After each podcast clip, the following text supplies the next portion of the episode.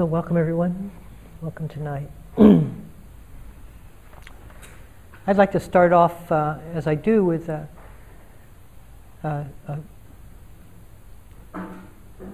an overlay of, the, of Buddhism and where it goes, and then bringing the specific of the state of mind that we're looking at into that, into that uh, uh, context.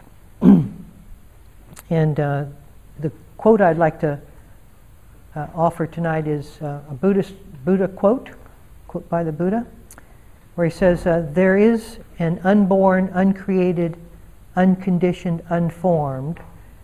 Were it not for the unborn, uncreated, unconditioned, unformed, there would be no escape from the world of the born, the created, the conditioned, and the formed."